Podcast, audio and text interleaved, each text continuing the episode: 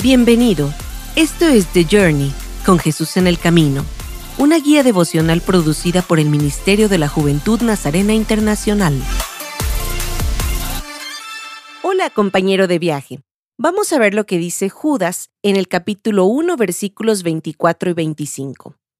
Al único Dios, nuestro Salvador, que pueda ayudarlos para que no caigan y establecerlos sin tacha y con gran alegría ante su gloriosa presencia, sea la gloria, la majestad, el dominio y la autoridad por medio de Jesucristo nuestro Señor, antes de todos los siglos, ahora y para siempre. Amén. Probablemente esto no sea una sorpresa, pero los viajes suelen ser largos y suelen tener momentos en los que no son seguros. Hay obstáculos, grietas, acantilados y puentes destruidos a lo largo del camino especialmente cuando nos desviamos del camino marcado. Para muchos aventureros, la versatilidad de una cuerda fuerte se convierte en un recurso crucial para tener con ellos en todo momento. Una cuerda puede ayudarte a salir de un agujero, escalar un acantilado empinado, mantenerte atado a un compañero o mantenerte estable mientras cruzas un río. La semana pasada usamos la imagen de los zapatos para caminar para ayudarnos a reflexionar sobre la diferencia que hace en nuestro viaje la gracia santificadora de Dios. Cuando aceptamos este regalo de la gracia santificadora, es como si cambiáramos de caminar descalzos a usar zapatos adecuados para caminar.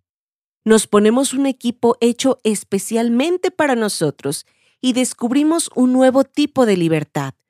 Una libertad en la que ya no estamos atados a nuestros deseos pasados, sino que nuestros deseos comienzan a alinearse con los de Dios. Esta semana usaremos la imagen de una cuerda para ayudarnos a pensar en la gracia de Dios que nos sostiene a lo largo del viaje, es decir, la gracia sustentadora. A veces podemos pensar de forma incorrecta que la gracia santificadora significa que nunca volveremos a pecar ni a fallar. Si realmente le rendimos todo a Dios, entonces estaremos bien, ¿verdad? Sin embargo, a medida que avanzamos en el viaje con Dios, tendremos mucho que aprender y desaprender. Habrá viejos prejuicios, planes, hábitos y puntos de vista sobre el poder que necesitamos dejar de lado, así como los nuevos hábitos que tendremos que formar.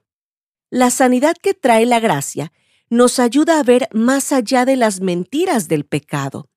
El Espíritu Santo nos da fuerza para resistir la tentación, pero al final seguimos siendo humanos con libre albedrío.